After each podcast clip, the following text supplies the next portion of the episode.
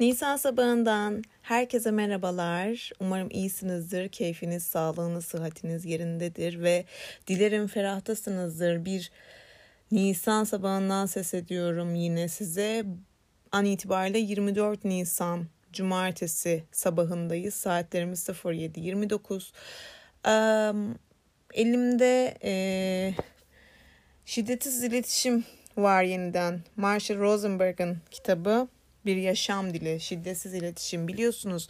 E, bu kitabın serisini yapacağımı söylemiştim ve girizgah e, bölümü olarak, birinci bölüm olarak son sözden e, Marshall'ın e, anneannesinden söz ettiği, dayısının aracılığıyla anneannesinden söz ettiği bir şiirinden e, ve İsa'nın hikayesi adlı anneannesinin anneannesinin gerçek hikayesine ait bir hikayesinden ve başlangıçtaki yine bir şiirden hmm, şiddetsiz iletişim şiirinden e, birkaç giriş yapmıştım. Onun dışında da şiddetsiz iletişim benim hayatıma ne zaman girdi? İşte e, neye dikkat ediyorum ve şiddetsiz iletişimin dört ana öğesinden hafif bahsedip bir hafif bir giriş yapmıştım. Şimdi bu girişe birazcık daha devam etmek istiyorum. Öncelikle birinci programda en arka sayfadaymış, en en en arka sayfalardaymış. Ee, Marshall Rosenberg'in e, klinik psikolog bu arada kendisi. Kendisinden, biyografisinden e, söz eden bir yazı var mı diye bakıp bulamamıştım. E, o yazıyı öncelikle bir okumak istiyorum. E, çok özet bir biyografisi var. Bu arada arkadaşlar benim İngilizce telaffuzlarıma lütfen takılmayınız. E, bu yani elimden gelen bu. Telaffuzum bu kadar kusura bakmayın. Evet, şiddetsiz iletişim yöntemini geliştiren Marshall Rosenberg, Şiddetsiz İletişim Merkezi CNVC, ABD'nin kurucusu ve eğitim bölümü başkanıdır. Yani Şiddetsiz İletişim Merkezi'nin kurucusu ve eğitim bölümü başkanı. 1940'lı yılların Amerika'sında Yahudi bir ailenin çocuğu olarak çok genç yaşta şiddetle tanıştı. Bir soyadının bile şiddete maruz kalma nedeni olduğunu yaşamak, insanların birbirlerine şiddet göstermelerine neyin yol açtığını anlama isteği, barışçıl çözümler sağlayacak alternatifleri araştırmak onu klinik psikoloji alanında Wisconsin Üniversitesi'nde doktora yapmaya kadar götürdü diyor. E, hatırlarsanız giriş bölümünde birinci bölümde e, bu arada e, sizden ricam bu bölümü şu an dinlemeye başladıysanız eğer lütfen öncelikle şiddetsiz iletişim 1 serinin birinci bölümüne bir gidip önce onu dinleyip sonra buraya gelmenizi rica ediyorum.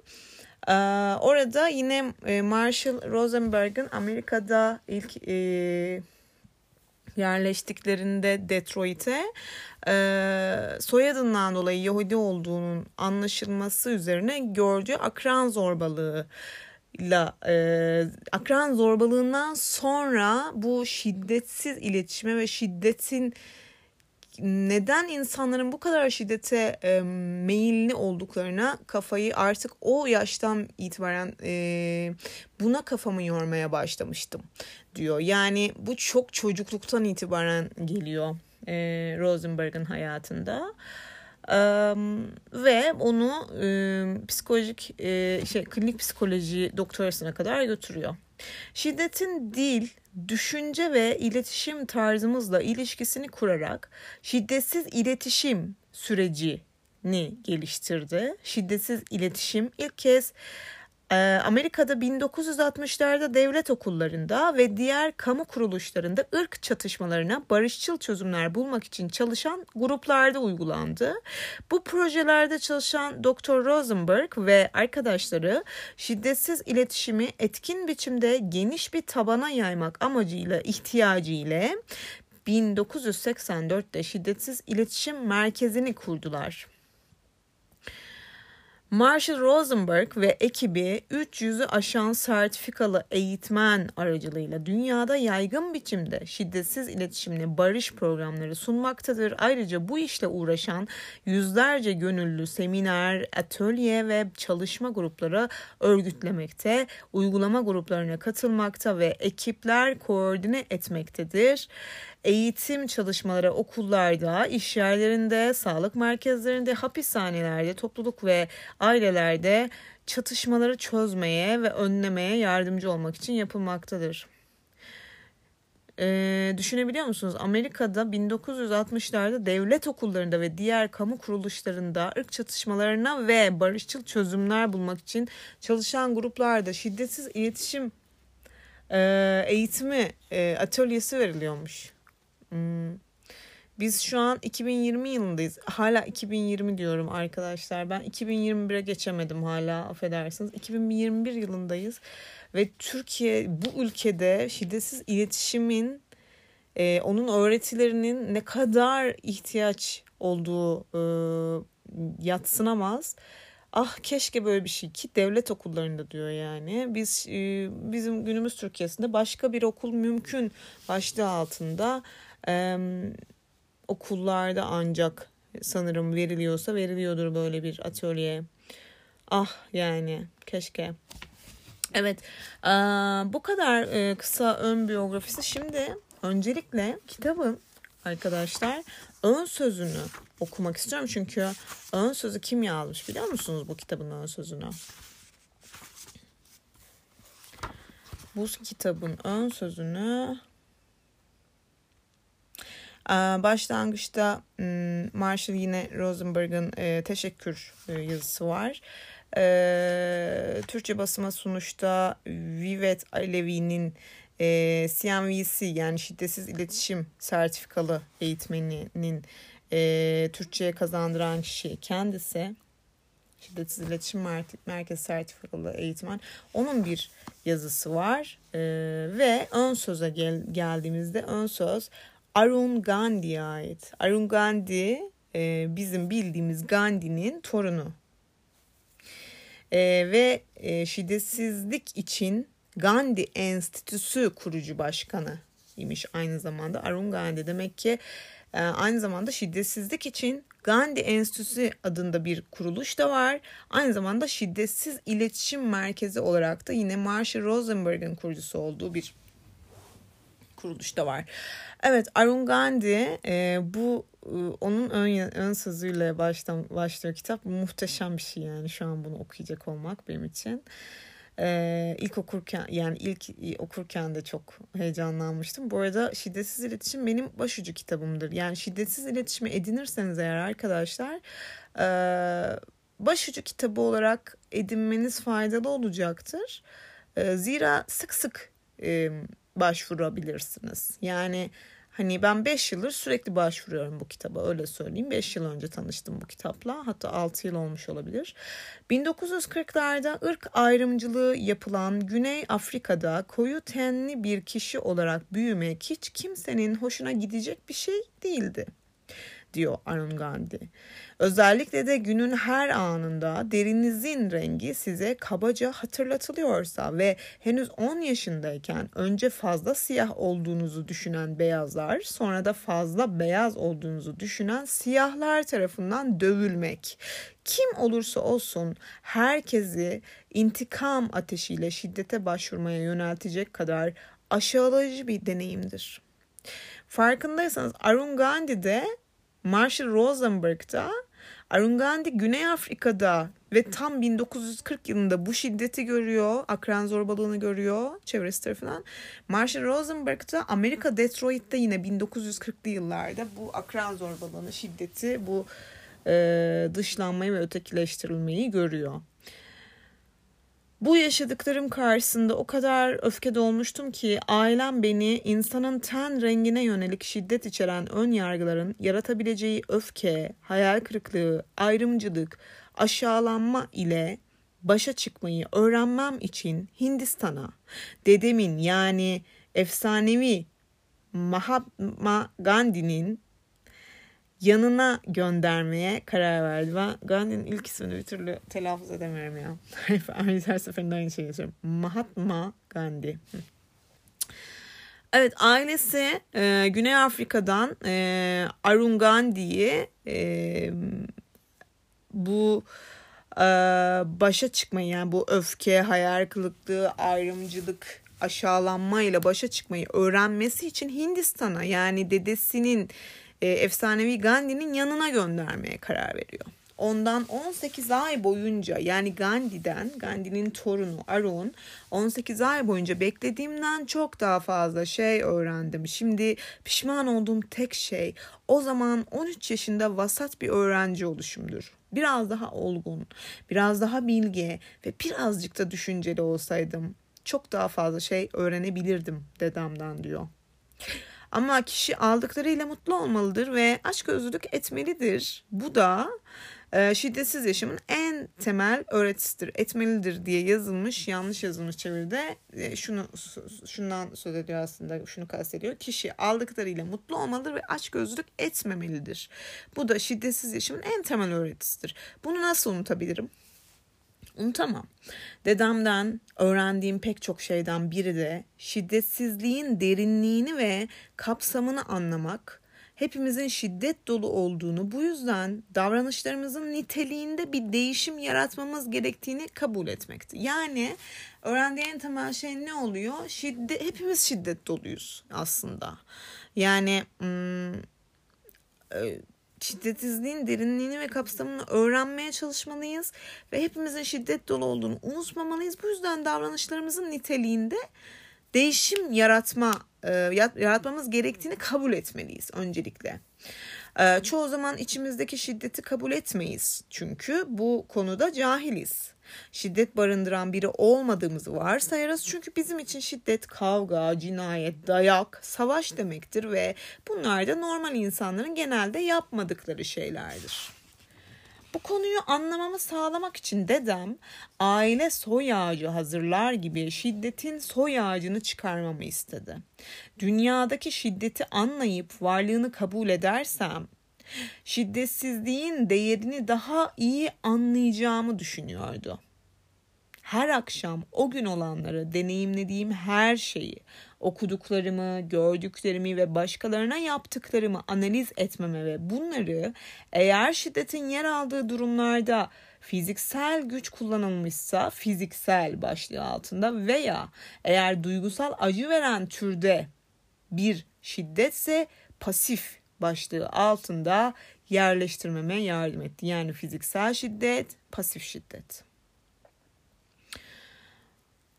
Birkaç ay içinde odamdaki bir duvar dedemin fiziksel şiddetten daha sinsice olarak tanımladığı pasif şiddet olayları ile kaplandı. Dedem sonra bana pasif şiddetin kurbanda eninde sonunda öfke yarattığını ve bu kurbanın bireysel olarak ya da bir toplulukla birlikte şiddete şiddetle karşılık verdiğini açıkladı. Diğer bir deyişle fiziksel şiddetin ateşini körükleyen şey pasif şiddetti. Bu kavramı anlamadığımızdan veya önemini bilmediğimizden barış için sarf ettiğimiz gayretler ya meyve vermiyor ya da kazandığımız barış kalıcı olamıyordu cehennem ateşini körükleyen yakıtı kesmeden yangını nasıl söndürürdük? Dedem iletişimde şiddetsizliğe olan ihtiyacı daima yüksek sesle vurgulardı. Yıllardır Marshall Rosenberg'ın beğeni toplayan eserleri ve seminerleri aracılığı ile ortaya koyduğu gibi. Şiddetsiz iletişim, bir yaşam dilini büyük bir ilgiyle okudum. Rosenberg'ın eserindeki derinlikten ve çözümlerindeki sadelikten çok etkilendim. Dedemin de söylediği gibi dünyada görmeyi arzu ettiğimiz değişimin kendisi olmazsak, değişimin kendisi olmazsak değişim hiçbir zaman gerçekleşmeyecektir. Hepimiz maalesef hep önce diğer kişinin değişmesini bekleriz. Şiddetsizlik bugün kullanılıp yarın terk edilecek bir strateji olmadığı gibi sizi uysal veya kolay aldatılan bir kişiye de dönüştürmeyecektir. Şiddetsizlik tekrarlıyorum. Şimdi şiddetsizlik için diyor ki e, bugün ya da yarın, bugün kullanıp yarın terk edilecek bir şey değildir şiddetsizlik diyor. Bir öyle bir strateji değil ve sizi diyor uysal ve kolay aldatılan bir kişiye de dönüştürmeyecektir diyor. Yani hani öyle düşünmeyin diyor şimdi şiddetsiz iletişim olmuyor. Hani her şey böyle um, deyim, Türkçe deyim kullanayım. Vur enseye, al e, lokmayı gibi bir şeye dönüştürmeyecek sizi yani diyor. Bu şiddetsizlik bize hükmeden olumsuz davranışlar yerine olumlu davranışların zihnimize kazınması ile ilgilidir. Yaptığımız her şey bencil güdülerle şekillenir. Bu işten benim çıkarım ne olacak? Özellikle aşırı bireycilikten kuvvet alarak büyüyen, bunaltıcı derecede materyalist, maddeci toplumlarda bu daha da belirgindir. Bu işten benim çıkarım ne olacak? Bencil güdülerle şekilleniyoruz diyor. Yaptığımız her şey. Bu olumsuz kavramların hiçbiri homojen bir toplum, aile, cemiyet veya ulus yaratma fırsatı da bu yüzden sağlamaz diyor.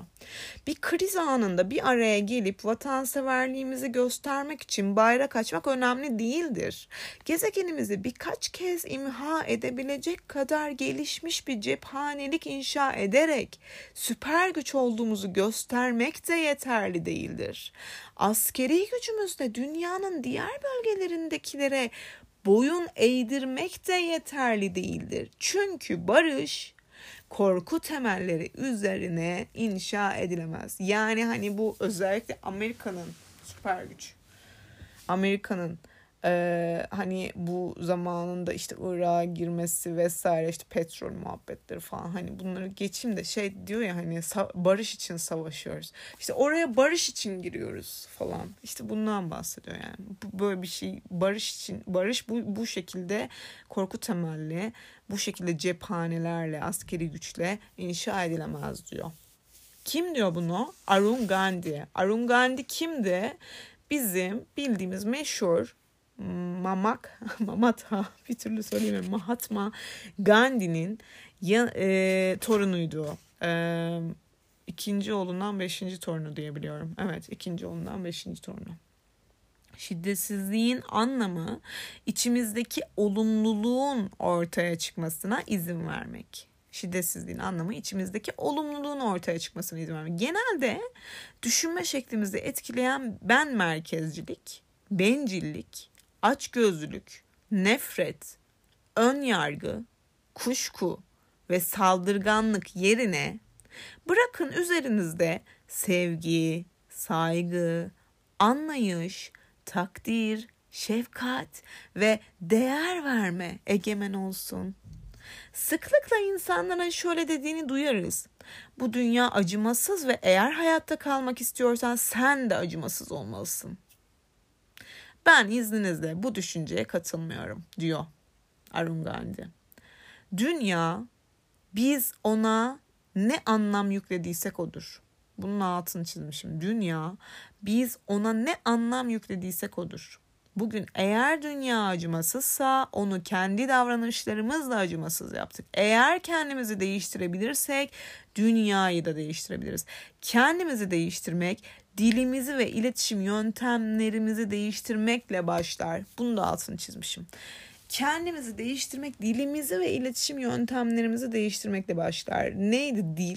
Hani iletişim dili, hani üslup, hani um, iletişim yöntemleri. Hani bundan bir önceki e, programımda almış olduğum şiddet içer içerdiğini söylediğim yani pasif şiddetten bahsediyorum elbette ki psikolojik şiddetten. İçerdiğini söz ettiğim bir e, yorum vardı ya hani e, bu bu sebeple alanımı kapatmak zorunda kaldım demiştim. İşte burada e, orada söylemek istediğim şey eleştiriyi kabul etmem etmemem değildi. E, orada söz ettiğim şey bu kullanılan dil, üsluptu. E, bu yüzden e, bu alanı kapatmak zorunda kaldım ve hatta keşke e, yardımcı olabilirsem bilsem demiştim hani hmm, bu şiddetsiz dili, e, şefkatsiz dili, şefkatli dile affedersiniz e, nasıl e, ön ayak olabilirim diye de haddim olmayarak biraz da hayıflanmıştım. İşte bundan bahsediyor. Kendimizi değiştirmek, dilimizi ve iletişim yöntemlerimizi değiştirmekle başlıyor diyor. Bu kitabı okumanızı ve öğrenilen şiddetsiz iletişim süre, sürecini uygulamanızı yürekten tavsiye ederim. İletişim şeklimizi değiştirmemiz ve şefkat dolu bir dünya yaratmamız açısından bu çok önemli bir adım olacaktır diyor. Evet e, ve e, burada ön sözü bitiriyor. Mahatma Gandhi'nin torunu Arun Gandhi. Heh, doğru söyledim bu sefer. Mahatma Gandhi. Arkadaşlar ondan sonrasında hani size birinci bölümde ıı, söz etmiştim. 13 bölümden oluşuyor bu kitap. Birinci bölüm şu, ikinci bölüm bu vesaire diye. Birinci bölüm gönülden vermek bölümünü bölümüne giriş yapacağım şimdi bugün sizinle birlikte. 20 dakikamız olmuş bile. Okey güzel. Gönülden vermek bölümüne girmeden önce bir söz bir penceredir ya da bir duvar şiirini hani birinci kısımda da okumuştum ama ben bu şiiri tekrar okumak istiyorum. Ruth e, Bieber e, bu şiiri ilk bölümde de okumuştum ama burada da okumak istiyorum çünkü çok güzel bir şiir. Daha doğrusu şarkı sözüymüş. Şarkı sözüydü galiba. Bir şarkıda geçiyordu. Evet evet öyleydi galiba. Bir söz bir penceredir ya da bir duvar. Ya da bir duvar. Evet öyle değil mi gerçekten? Öylesine tutsak hissettiriyor ki sözlerin.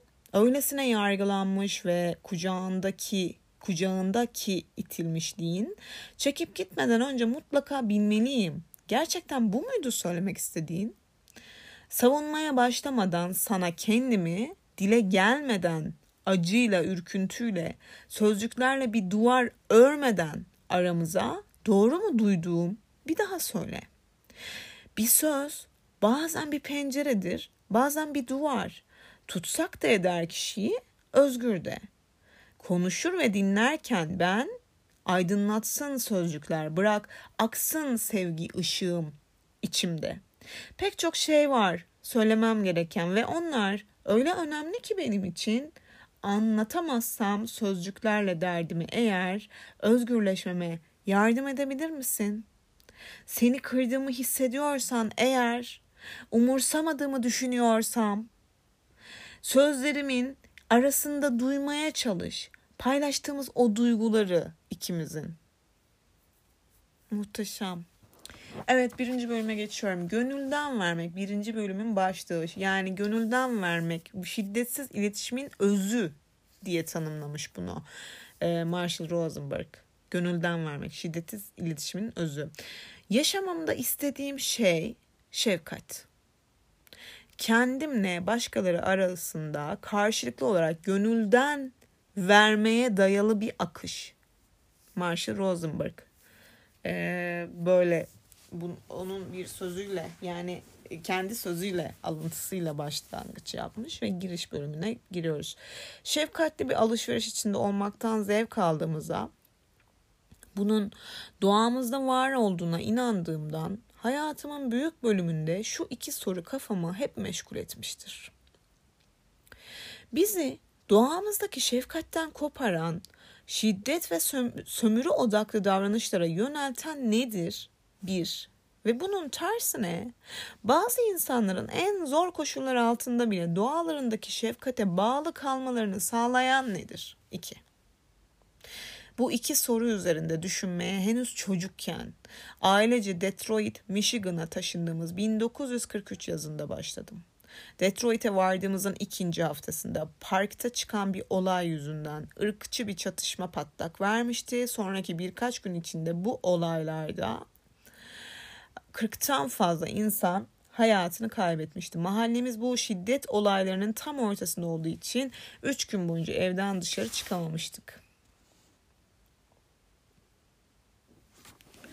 Olaylar sona erip okul tekrar açıldığında bir insan için isminin de derisinin rengi kadar tehlike oluşturabileceğini gördüm. Öğretmenimiz daha ilk gün yoklama yaparken adımı söylediğinde iki çocuk bana dik dik bakarak tıslar gibi konuştular. Sen çıfıt mısın? Bu sözcüğü daha önce hiç duymamıştım ve bazılarının bunu Yahudileri aşağılamak için kullandığını biliyordum. Daha sonra okul çıkışında o iki çocuk beni bekleyerek yere itip tekmelemiş ve dövmüştü. Arkadaşlar biliyorum birinci bölümü okuyan arkadaşlar şimdi içinizden şöyle bir şey söylüyor olabilirsiniz. İyi de burayı okumuştu diye. Evet okumuştum. Ee, dediğim gibi birinci bölümde girizgah yaparken azıcık okumuştum. E, fakat e, burada yine aynı başlık altında e, net bir şekilde okuma yapacağım için tekrar yani burayı atlamak istemedim. Tekrar okuyorum. Yani çünkü bu çok önemli e, bir bölüm.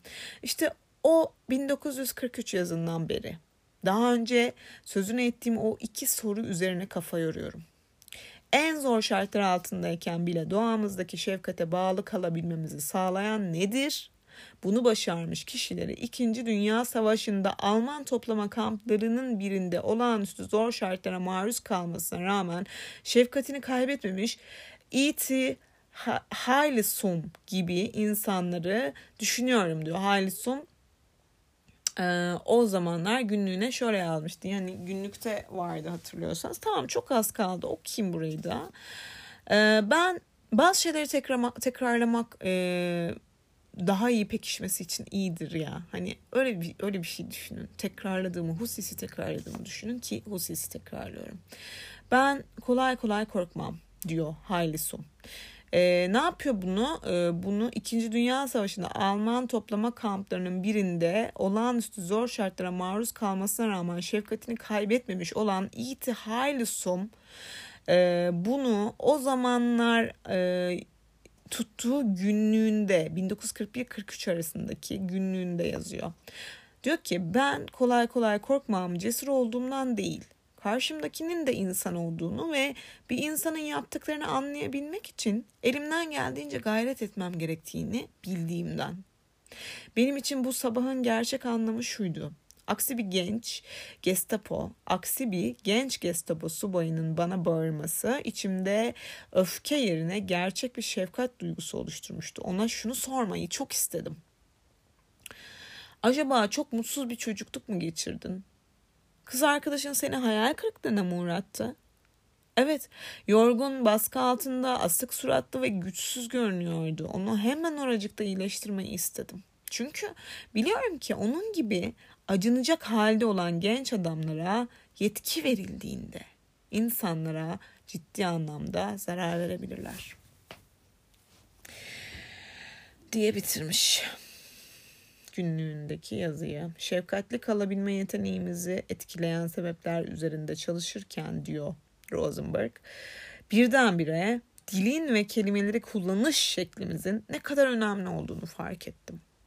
Ondan sonra iletişime konuşma ve dinleme ye yani iletişim konuşma ve dinlemedir ya. İletişime yani konuşma ve dinlemeye yönelik özel bir yaklaşım geliştirdim. Bu yaklaşım doğamızda var olan şefkat duygusunun gelişmesini sağlayacak şekilde bizi kendimizle ve diğer insanlarla birleştiren Böylece birbirimizle gönülden bir alışverişe, paylaşıma yönelten bir yaklaşımdır. Ben bu yaklaşımı şiddetsiz iletişim olarak tanımladım. Burada şiddetsizlik sözcüğünü Gandhi'nin kullandığı anlamda yani şiddetten arındığında yüreğimizde doğal olarak var olan şefkat hali anlamında kullanıyorum. Konuşma tarzımızın şiddetli olabileceğini düşünmesek de sözcüklerimiz çoğu kez hem kendimiz hem de başkaları için incitici ve acı verici olabilir. Bazı topluluklarda tanımladığım süreç şefkatli iletişim olarak bilinmektedir. Bazı topluluklar şefkatli iletişim diyor. Dediğim gibi şiddetsiz iletişime ben de daha çok şefkatli iletişim diyorum. Ee, bilerek demiyorum bunu. Tamamen gayri ihtiyari nedense şiddetsiz iletişim olarak çıkmıyor ağzımdan. Şefkatli iletişim olarak çıkıyor. Şiddetsiz iletişim insanı gönülden vermeye yönelten bir iletişim yoludur. Gönülden vermeye yönelten. Dikkatli odaklanmanın yolu başlığıyla devam ediyorum. Şiddetsiz iletişim zorlayıcı şartlar altında bile insanca davranma yeteneğimizi güçlendirecek dil ve iletişim becerileri üzerine kuruludur. Bu yeni bir olgu değildir. Şiddetsiz iletişim yaklaşımı için, içinde yer alan her şey asırlardır bilinmektedir aslında. Bu yaklaşımdaki amaç insan olarak birbirimizle nasıl iletişim kurduğumuzla ilgili doğal bilgi birikimimizi yoklamak ve bu bilginin somut olarak kullanıldığı bir hayat sürmemize yardımcı olmaktır. Şiddetsiz iletişim kendimizi ifade etme ve başkalarını dinleme biçimimizi yeni bir çerçeveye oturtmamız için bize rehberlik eder. Bu yöntemle sözlerimiz alışkanlık haline gelmiş ve otomatikleşmiş tepkiler olmaktan çıkıp ne algıladığımızın, ne hissettiğimizin ve ne istediğimizin farkında olma temeline dayalı bilinçli tepkilere dönüşür.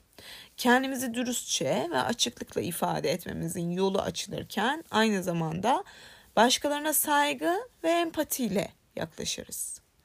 Kendimizi dürüstçe ve açıklıkla ifade etmemizin yolu açılırken şiddetsiz iletişimle aynı zamanda başkalarına saygı ve empatiyle yaklaşırız. Herhangi bir paylaşım ortamında hem kendimizin hem de etrafımızdakilerin derinlerindeki ihtiyaçlarını duymaya başlarız. Şiddetsiz iletişim bize dikkatle gözlem yapmayı ve bizi etkileyen ortam şartlarını ve davranışları belirleyebilmeyi öğretir. Herhangi bir durumda tam olarak ne istediğimizi belirlemeyi ve açıkça ifade edebilmeyi öğreniriz. Bu yol oldukça basittir yine de güçlü dönüştürücü etki yaratır diyor. Şiddetsiz iletişim yargılanma ve eleştirilme karşısında, yargılanma ve eleştirilme karşısında ortaya koyduğumuz savunma, geri çekilme ya da saldırma alışkanlıklarımızın yerini alır. Hem kendimizi ve başkalarını hem de niyet ve ilişkilerimizi yeni bir açıdan algılamamızı sağlar direnç gösterme, savunmaya geçme ve şiddet içeren tepkiler en aza iner. Teşhis etmeye çalışmak ve yar e, ve yargılamak yerine gözlemleri, hissedilenleri ve ihtiyaçları açığa kavuşturmaya odaklanırsak şefkatimizin derinliğini de keşfederiz diyor. Şiddetsiz iletişimi kendimizin ve karşımızdakinin derinliklerindeki ihtiyaçlarını duymak için kullandığımızda ilişkimizi yepyeni bir ışıkta algılamaya başlarız. Şiddetsiz iletişim kendimizi ve karşımızdakini tüm varlığımızla ve içtenlikle bakın tüm varlığımızla ve içtenlikle dinlemenin önemini vurgulayarak saygıyı, nezaketi ve empatiyi teşvik eder. Saygı, nezaket, empati. Karşılıklı olarak gönülden verme isteğinin oluşmasını sağlar. Her ne kadar ben bu yöntemden bir iletişim süreci veya şefkat dili olarak söz etsem de şiddetsiz iletişim bir süreç veya dilden daha fazlasıdır. Daha derin seviyede şiddetsiz iletişim dikkatimizi aradığımız şeyleri bulabileceğimiz yerlere odaklanmamızı sürekli olarak hatırlatır. Aradığımız şeyleri bulabileceğimiz yerlere odaklanmamızı sürekli olarak hatırlatıyor şiddetsiz iletişim. Bir sokak lambasının altında elleri ve dizleri üzerine çökmüş yerde bir şeyler arayan adamla ilgili bir hikaye vardır. Bu hikayeyi birinci bölümde de okumuştum. Evet ne diyordu orada? Oradan geçen bir polis adama ne yaptığını soruyor. Hafif sarhoş görünen adam arabamın anahtarını aradığını söylüyor. Polis de onu burada mı düşürdünüz diyor. Hmm, adam hayır diyor. Ara sokakta düşürdüm. Adam polisin ona şaşkın bir ifadeyle baktığını fark edince hemen ekliyor. Ama burası daha aydınlık. Bulmayı umut ettiğimiz yerleri bilincimizin ışığıyla aydınlatalım. Kültürel şartlanmanın istediğim şeyleri bulamayacağım yerlere odaklanmama yol açtığını anladım. Şiddetsiz iletişimi katılaşmış algılarımı eğitmek ve bilinç ışığını aradığım şeyleri bana verebilecek yerden üzerinde tutmayı sağlamak amacıyla geliştirdim. Şu anda hayatta her şeyden çok arzu ettiğim şey insanlarla karşılıklı olarak paylaştığımız aramızda içtenlikle oluşan şefkat akışını hissetmek ve hissettirmek. Gönülden vermek olarak ifade ettiğim bu şefkat arkadaşım Ruth Bieber-Mayer'ın şarkısının aşağıdaki dizelerinde şöyle ifade bulmuştur. Yine Ruth Bieber-Mayer'ın şarkı sözünden bahsediyor. Bunu da okumuştum o gün galiba. Benden bir şey aldığında, sana bir şey verdikçe, yaşadığım coşkuyu anladığında asıl o zaman hissediyorum bana neler verdiğini. Yani diyor ki sen benden bir şey aldığında yani ben sana bir şey verdikçe e, ve verdiğimde yaşadığım coşkuyu anladığında sen asıl o zaman hissediyorum bana senin neler verdiğini. Aslında vererek almış oluyor. Ve sen de biliyorsun tüm verdiklerim bana borçlu kalman için değil, yaşamak istediğim için sana duyduğum sevgiyi.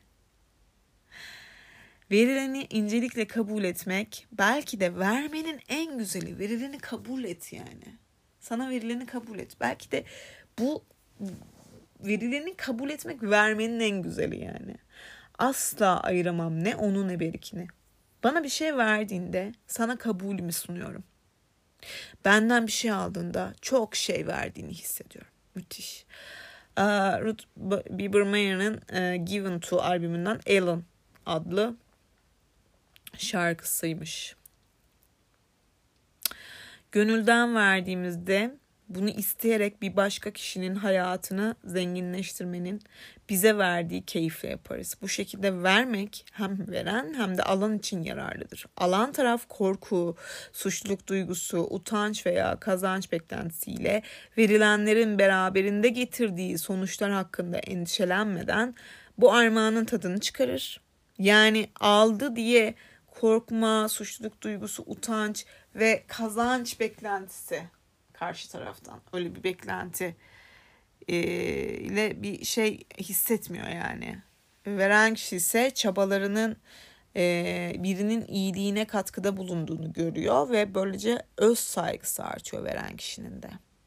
Şiddetsiz iletişim uygularken etkileşim içerisinde olduğumuz kişilerin şiddetsiz iletişim konusunda eğitimli olması hatta bizimle ilişki kurarken şefkatli davranma niyetinde olması bile gerekmez diyor. Yeter ki birimiz şiddetsiz iletişimin e, ilkelerini bilelim yani. Biz sadece şefkatli alıp verme niyetiyle o yola çıkıp şiddetsiz iletişimin temel ilkelerine bağlı kaldığımızda ve elimizden geldiğince karşımızdakine bunun bizim tek niyetimiz olduğunu anlattığımızda bu süreçte o da bize katılacak ve sonunda birbirimize şefkatle karşılık vermeye başlayabileceğiz. Bu değişimin hemen e, bu değişimin her zaman çabucak olacağını söylemiyorum ama şiddetsiz iletişimin süreç ve temel ilkelerine sadık kaldığımızda şefkatin kaçınılmaz olarak ortaya çıkacağına olan inancımı koruyorum. Sürecine ve temel ilkelere sadık kalmalıyız diyor. Evet. Şimdi şiddetsiz iletişim sürecinden bahsetmeye başlıyor. Gönülden verme konusunda karşılıklı istek duyma noktasına gelmek için bilincin ışığını şiddetsiz iletişimin dört temel öğesi olarak bilinen dört alan üzerine odaklarız. Birincisi ilk olarak herhangi bir durumda tam anlamıyla neler olduğunu gözlemleriz. Yani neler oluyor bunu gözlemleriz. Bu birinci alan. Başkalarının davranışlarını ya da sözlerini gözlemlediğimizde hayatımıza olumlu katkısı olan veya olmayan, olmayan neleri görüyoruz? Bu sürecin püf noktası işin içine yargılama veya değerlendirme karıştırmadan gözlemimizi dile getirebilmek. İnsanların sadece hoşumuza giden ya da gitmeyen eylemlerini söyleyebilmek. Yargılama katmıyoruz. Değerlendirme katmıyoruz. Sadece hoşumuza giden ya da gitmeyen eylemlerini söyleyebilmek diyor. Bu gözlemin amacı. İkincisi ise sonraki adım bu eylemi gözlemlediğimizde ne hissettiğimizi ifade etmek. İncindik mi? Korktuk mu? Neşelendik mi? Memnun mu olduk? Rahatsız mı olduk? Üçüncü ise tanımladığımız duygularla bağlantılı olan ihtiyaçlarımızı dile getirmek şiddetsiz iletişimi nasıl ol, o, nasıl olduğumuzu açıkça ve dürüstçe ifade etmek için kullandığımızda bu üç öğenin farkındayız demektir diyor. Yani durumu gözlemlemek, o ne oldu, e, bunu dile getirmek e, ve bu durum karşısındaki duygularımızı dile getirmek ve ihtiyaçlarınızı dile getirmek. Örneğin bir anne oğluna bu üç öğeyi şu şekilde ifade edebilir. Felix sehpanın altına iki televizyon, yanında da üç çift kirli çorap gördüğüm zaman rahatsız oluyorum. Çünkü ortak kullandığımız alanlarda daha çok düzene ihtiyacım var. Anne hemen arkasından dördüncü öğeyle devam edecek. Yani açık ve net bir istek vereceğiyle. Çoraplarını kendi odana veya çamaşır makinesine koysan olur mu? Bu dördüncü öğe hayatımıza olumlu katkıda bulunmak ya da hayatı bizim için daha güzel kılmak için ne istediğimizi ortaya koyar. Dördüncü öğe yani istek, rica öğesi çok önemli. Şiddetsiz iletişimin bir kısmı bu dört öğeyi sözlü olarak ya da başka yollarla açıkça ifade etmektir. Diğer kısmı ise karşımızdaki kişiden aynı dört bilgiyi almayı içerir. Yani karşımızdaki kişide de bunu gözlemlemeye çalışacağız. Bunu bu bilgiyi almaya çalışacağız.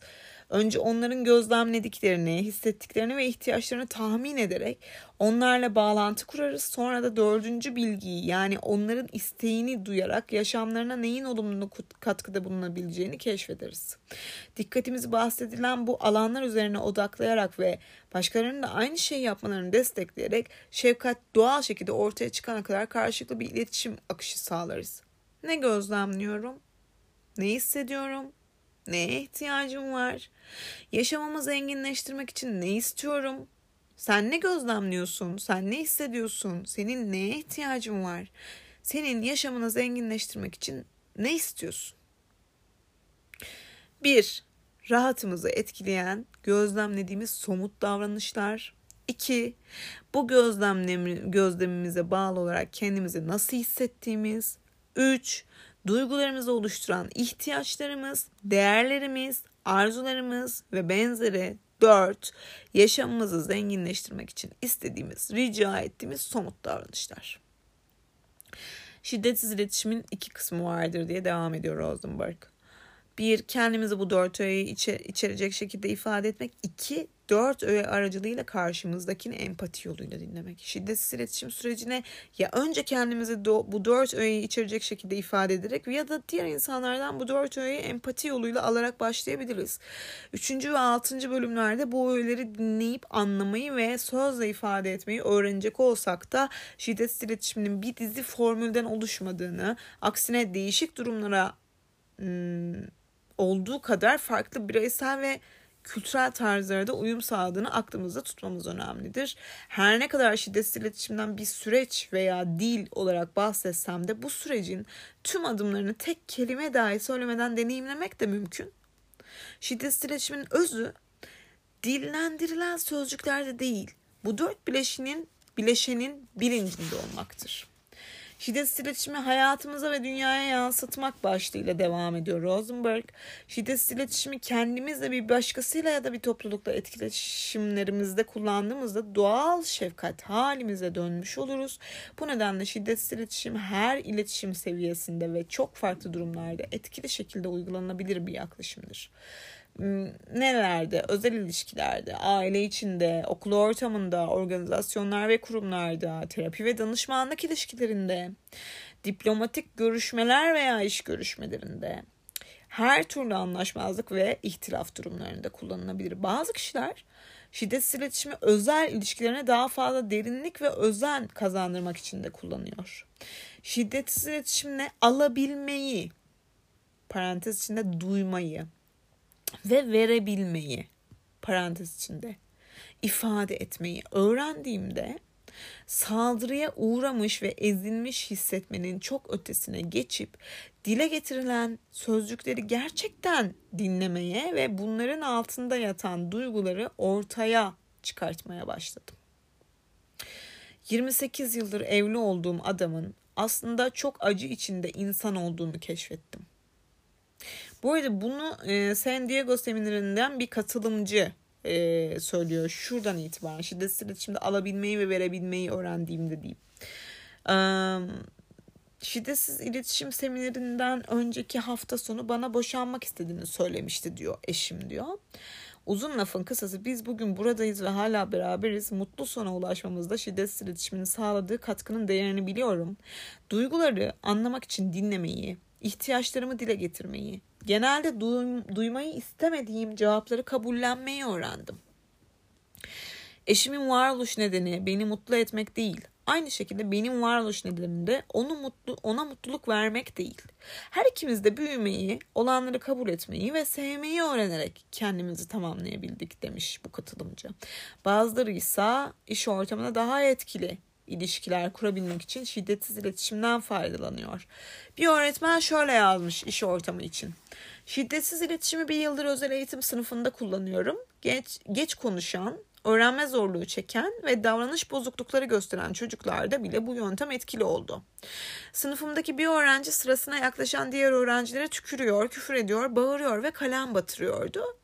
Böyle bir durumda ona lütfen bunu başka bir şekilde söyle, zürafa dilini kullan diye hatırlatıyorum. Zürafa kulakları bazı atölye çalışmalarında şiddetsiz iletişimi açıklamak için eğitim aracı olarak kullanılmaktadır demiş burada parantez içinde Marshall Rosenberg. O da hemen ayağa kalkıyor. Yani çocuklara zürafa dilini e, anlat, e, zürafa dilini açıklamış, anlatmış, öğretmiş bu öğretmen. Yani şiddetsiz iletişim mi öğretmiş.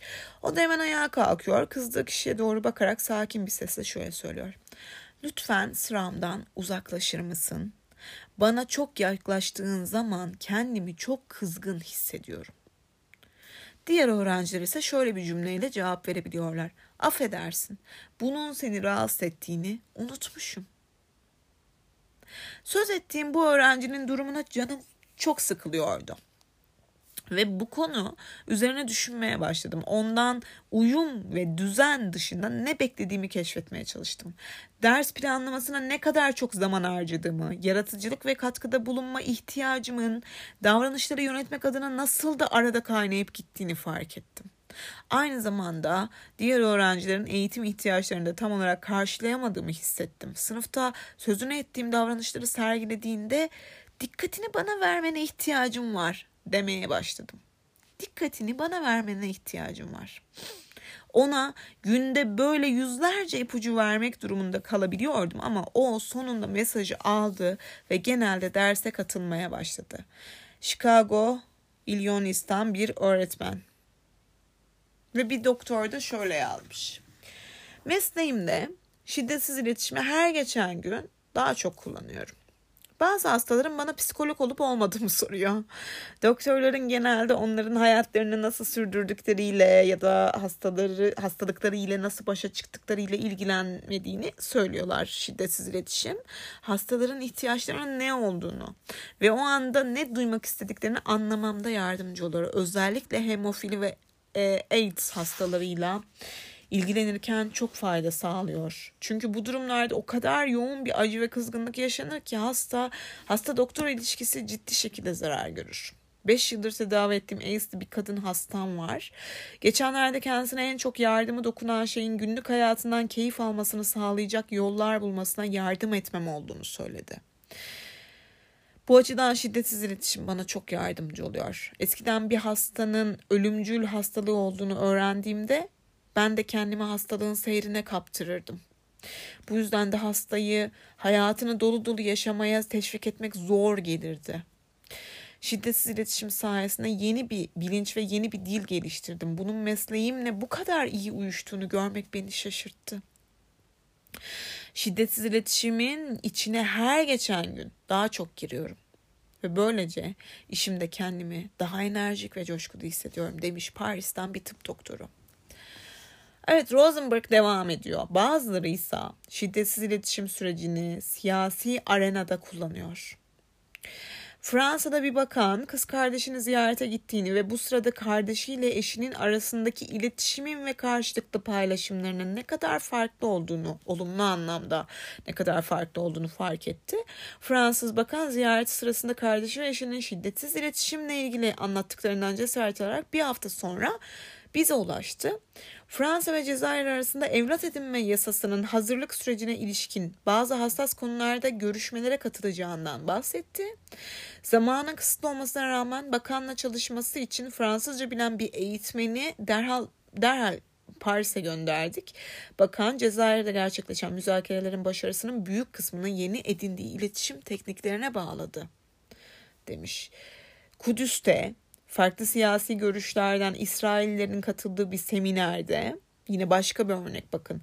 Kudüs'te farklı siyasi görüşlerden İsraillerin katıldığı bir seminerde katılımcılar hali tartışmalı bir konu olan Batı Şeria ile ilgili görüşlerini şiddetsiz iletişim yöntemini kullanarak ifade ettiler. Batı Şeria'daki İsrailli yerleşimcilerin çoğu oraya yerleşerek dinlerine ait bir buyruğu yerine getirdiklerine inanırlar. Bu yerleşimciler sadece Filistinlilerle değil, Filistinlilerin bu bölgedeki ulusal egemenlik beklentisini tanıyan İsraillilerle de anlaşmazlık içindedirler. Bir oturumda eğitmenlerden biriyle şiddetsiz iletişim yoluyla empatik dinleme modelini canlandırdık. Empatik dinleme. Sonra katılımcılardan sırayla birbirlerinin rollerine girerek o kişinin içinde bulunduğu durumu canlandırmalarını istedik. 20 dakika sonunda e, yerleşimcilerden biri karşı siyasi görüşte olanlar kendisini şiddetsiz iletişim uygulamasındaki gibi dinlerlerse Batı Şeria'daki toprak talebinden vazgeçmeyi düşünebileceğini ve bu bölgeden çıkıp uluslararası tanınırlığı olan İsrail bölgesine taşınabileceğini ifade etti. Şiddetsiz iletişim tüm dünyada şiddetli anlaşmazlıklar, ciddi etnik, dinsel ve siyasi gerginlikler içinde olan toplumlara yarar sağlayan değerli bir kaynaktır. Şiddetsiz iletişim eğitimlerinin yaygınlaşması ve İsrail, Filistin, Nijerya, Ruanda, Sierra Leone ve diğer benzer çatışma ortamlarında yaşayan insanların ara buluculuk süreçlerinde şiddetsiz iletişimi kullanmaları benim için büyük bir memnuniyet kaynağı olmuştur. Bir keresinde meslektaşlarımla Belgrad'a gitmiş ve barış için çabalayanlarla üç günlük zorlu bir eğitim çalışması yapmıştık. Oraya ilk vardığımızda eğitime katılacak olanların yüzlerindeki kederi ve ümitsizliği gördük. Çünkü ülkeleri Bosna ve Hırvatistan'da acımasız bir savaşın içindeydi. Eğitim ilerledikçe aradıkları yaşam gücünü bulmuş olmanın memnuniyeti ve coşkusuyla neşeli kahkahalar atmaya başladılar. Ondan sonraki iki hafta boyunca Hırvatistan, İsrail ve Filistin'deki eğitimlerde bir kere daha savaşların harap ettiği ülkelerin çaresizlik içindeki vatandaşlarını gördük. Aldıkları şiddetsiz iletişim eğitimi sonunda tekrar kazandıkları canlılık ve özgüvene şahit olduk diyor.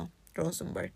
Dünyanın dört bir yanına seyahat ederek insanlara güç ve coşku veren bir iletişim sürecini öğretebildiğimiz için kendimi çok şanslı hissediyorum. Şimdi de bu kitap sayesinde sizinle şiddetsiz iletişimin zenginliğini paylaşabildiğim için çok mutluyum ve heyecanlıyım diyor Rosenberg ve özetle bitiriyor. Özet olarak şiddetsiz iletişim içimizdeki doğal şefkat duygusunun ortaya çıkmasını sağlayacak şekilde kendimizle ve diğer insanlarla bağlantı kurmamıza yardımcı olur. Bilincimizi dört alana odaklamamızı sağlar. Neydi? Gözlem, iht duygular, ihtiyaç ve istek rica. Böylece kendimizi ifade etme ve başkalarının dinleme biçimimizi yeniden şekillendirmemizde bize rehberlik eder. Bu dört alan ne gözlemlediğimiz, ne hissettiğimiz, neye ihtiyaç duyduğumuz ve hayatımızı zenginleştirmek için ne istediğimizdir. Şiddetsiz iletişim tüm varlığımızı ve iştenlikle dinlemeyi, saygı ve empatiyi besler. Gönülden vermeyi karşılıklı bir istek haline getirir. Şiddetsiz iletişimi kimileri kendilerine karşı şefkatli olabilmek, kimileri yakın ilişkilerinde daha derin bağlar kurmak, kimileri ise iş ortamında veya siyasi arenada etkili ilişkiler kurmak amacıyla kullanmaktadır. Şiddetsiz iletişim tüm dünyada her türden anlaşmazlıklarda ve çatışmalarda ara buluculuk yaparken kullanılmaktadır diyor. Şimdi bakın çok enteresan bir şey söylüyor. İnsanlar şiddetsiz iletişimi sadece başkalarıyla iletişimde iş ortamı, siyasi ortam, şu ortam, bu ortam, çatışma ortamları değil. İnsanlar kendilerine karşı şefkatli olabilmek için de kullanıyorlar şiddetsiz. Kendine şefkat. Bu arada bana Instagram kendine şefkat ten ulaşabilirsiniz arkadaşlar. Instagram hesabım. Nisan Sabah podcast hesabım var. Bir tane sadece podcast hesabı, podcastlerimi tanıttım. Bir de kendine şefkat adlı bir hesabım da var. Ee, buradan e, onun da duyurusunu yapayım. Birden kendine şefkat deyince aklıma geldi. Ee, bölmek istemezdim. Fakat hani kendimize şefkat uygulamak en zor şey biliyoruz değil mi yani? Başkasına şefkat, başkasına merhamet bence bence kendimize şefkatten çok daha kolay geliyor. Ee, kendine şefkat alanında çok zorlu yollardan buralara gelmiş ve sonunda kendime şefkat uygulayabilmeyi başarmış biri olarak söylüyorum bunu. Her zaman için karşımdaki insana daha şefkatli ve merhametliydim. Her zaman. Hala daha öyleyim. Ama sadece daha şefkatli ve merhametli değil. Karşımdaki insana da şefkatli ve merhametliyim ama ben kendime de artık şefkatli ve merhametliyim. Dolayısıyla kendimize işte şefkatli olabilmek için ne yapmamız gerekiyor o zaman? İçinde bulunduğumuz durumu gözlemleyelim. Mesela bunu kendi içimizde deneyebiliriz arkadaşlar. Sonra bu durumda duygularımız nedir? Bunu saptayalım ve neye ihtiyacımız var? Bunu içimizde bir çocuk var gibi, o çocuk konuşur gibi dinleyelim. Kendi annemiz gibi, kendi ebeveynimiz gibi dinleyelim kendimize. İhtiyaçlarımızı gözetelim yani. Ve bu ihtiyaçları kendimizden isteyebiliriz ve bu ihtiyaçlarımızı yerine getirebiliriz arkadaşlar. İşte kendine şefkatin bir pratiği olabilir bu. Bu arada kaç dakikamız kaldı? 55 dakikamız kalmış. Burada pardon 5 dakikamız kalmış. Burada uygulama bölümü var e, ve uygulamada şiddetsiz iletişim adında bir yine e, terapisindeki bir olayı anlatıyor. E, Marshall Rosenberg. Belki ikinci bölümün serinin pardon üçüncü bölümün serinin üçüncü bölümünün yani şefkati engelleyen iletişim bölümüne geçmeden önce bu kısmı okurum size bir sonraki bölümde. E, çünkü burada terapisini anlatıyor. Dolayısıyla bunu okumam çok faydalı olabilir.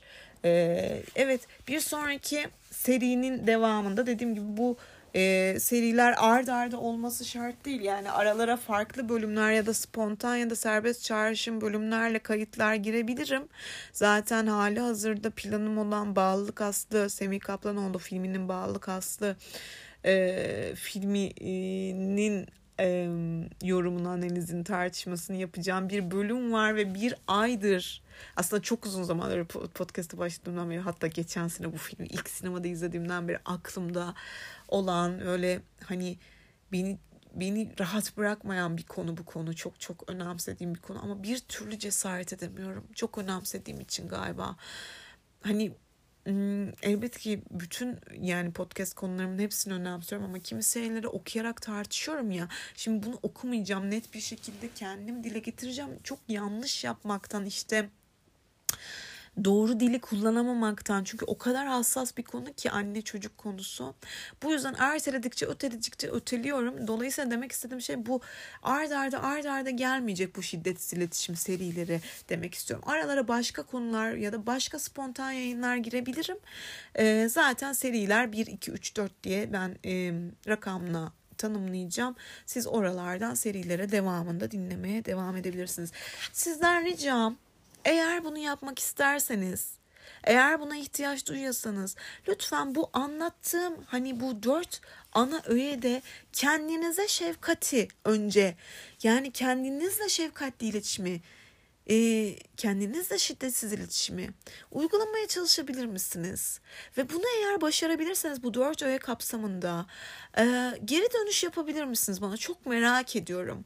Kendine şefkat, Instagram kendine şefkat hesabımdan bana geri dönüş yapabilir misiniz? Kendinize şefkati uygulamayı deneyip başarabildiniz mi? Bakın başarmak zorunda değilsiniz. Denemek bile o kadar güzel bir adım ki bu sürecinizi en azından bana anlatmak isterseniz eğer size e, Instagram kendine şefkat, şefkat ya da Instagram yine Nisan Sabah Podcast hesabına DM'ye bekliyorum arkadaşlar. Geri dönüşünüz olursa kendinizle böyle bir iletişime geçebilirseniz e, ve bana bunu aktarmak isterseniz o kadar mutlu olurum ki. Yine bir saati bulduk. Sabırla dinlediğiniz için evet bu biraz öğretici bir yazı oldu, kitap olduğu için birazcık sıkıcı gelmiş olabilir. Vurgularıma, dikkatinizi canlı tutmaya özen gösterdim. Umarım başarabilmişimdir.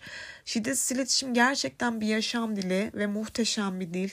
E, dilerim bir gün bu dünya şiddetsiz iletişime kavuşur. Özellikle de ülkemiz bazında.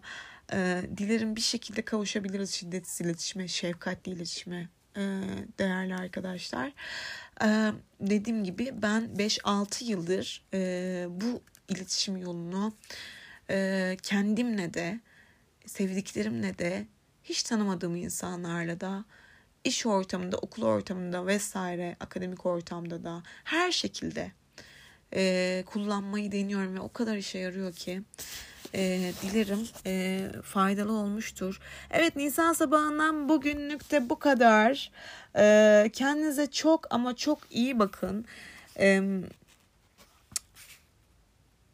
sizleri çok seviyorum. iyi ki varsınız. Dinlediğiniz için çok teşekkür ederim. Bu dakikaya kadar dinleyebildiyseniz eğer çok büyük bir iş başardınız. Çok güzel bir şey yaptınız. Kendiniz için. Şu kitap bazında söylüyorum. Nisan sabahıyla benim podcastimle alakası yok ama bu kitap çok önemli bir kitap arkadaşlar. Umarım serinin devamında görüşmek üzere. Kendinize çok iyi bakın. Sağlığınıza dikkat edin ve hoşçakalın.